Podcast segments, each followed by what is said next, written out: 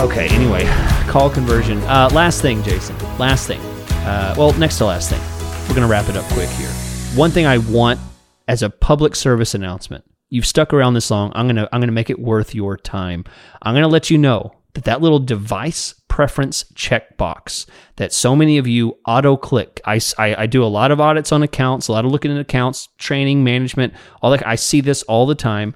Be aware when you hit that device preference checkbox in the call extension, what that does is that does not force the call extension to only show on mobile. That does not mean. Let's slow. Let's let's slow down. You're creating a call extension, uh-huh. so you create one, and then one of the options you have under advanced options, you have to click to advanced options, is device preference, and it gives you a box that you can check for mobile. That's it. Do you check mobile for your preference or do you not?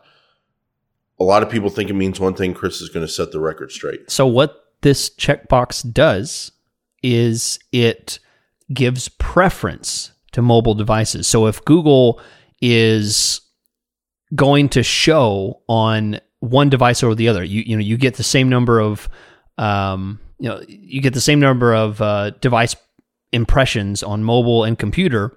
It's going to give a higher percentage to the mobile impressions when it shows the call extension. Now, this might be something that you want, and for a lot of people, it may be perfect. But be aware. For example, B two B.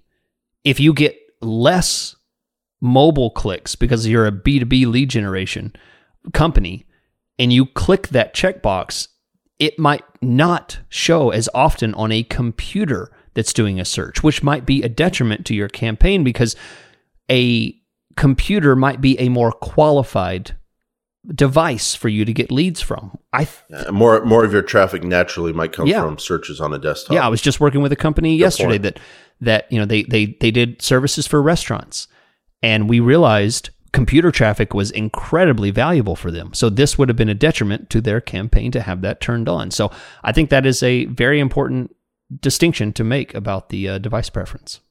Yep. Uh, alternatively, if you know you want a lot of calls from the call extension and you don't necessarily care if it shows up on desktop or tablet, just showing up there, but you really want to get a lot of calls from the mobile, from the call extension on mobile, you can check that box and sure. tell Google you'd like it to show up more often on mobile um, but like it says, it will still show up on desktop and tablet. Just they know your preference is mobile. I think that's a lot of times we have a problem with words that are used in the documentation and in the interface, or we think different words could use be used better. Mm-hmm. But I think this is a perfect word here. The preference. They're literally asking you, "What? Hey, what's your preference?" Yeah, yeah. And you can you can tell them